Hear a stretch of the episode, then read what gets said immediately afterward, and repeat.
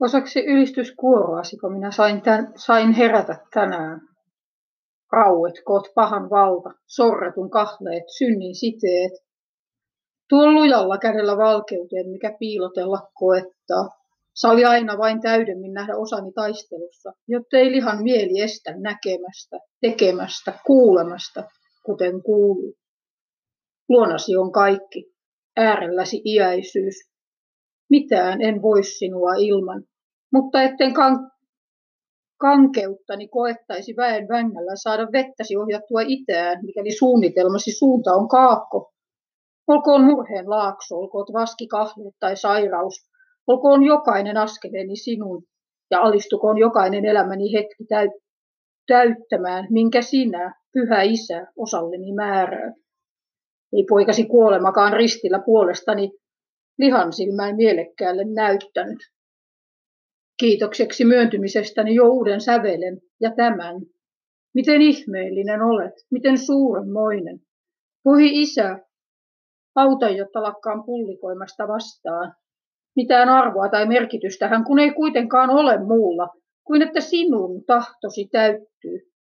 Sitä varten minut loit, elämän annoit, jotta vähän vähältä, pala palalta, askel askeleelta syvemmin ja tarkemmin voisin juuri sen tehtävän osan oman koloni kudelmassasi täyttää, jossa juuri sinun on alun pitäenkin ollut tätä tällaista täällä käyttää.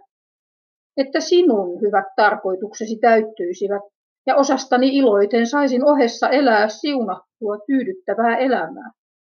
Anna lakata oman mieleni riita soinnu. Oi isä, miten ihanaa. Kiitos, kiitos, kiitos. Aamen. Tiistai 9.6.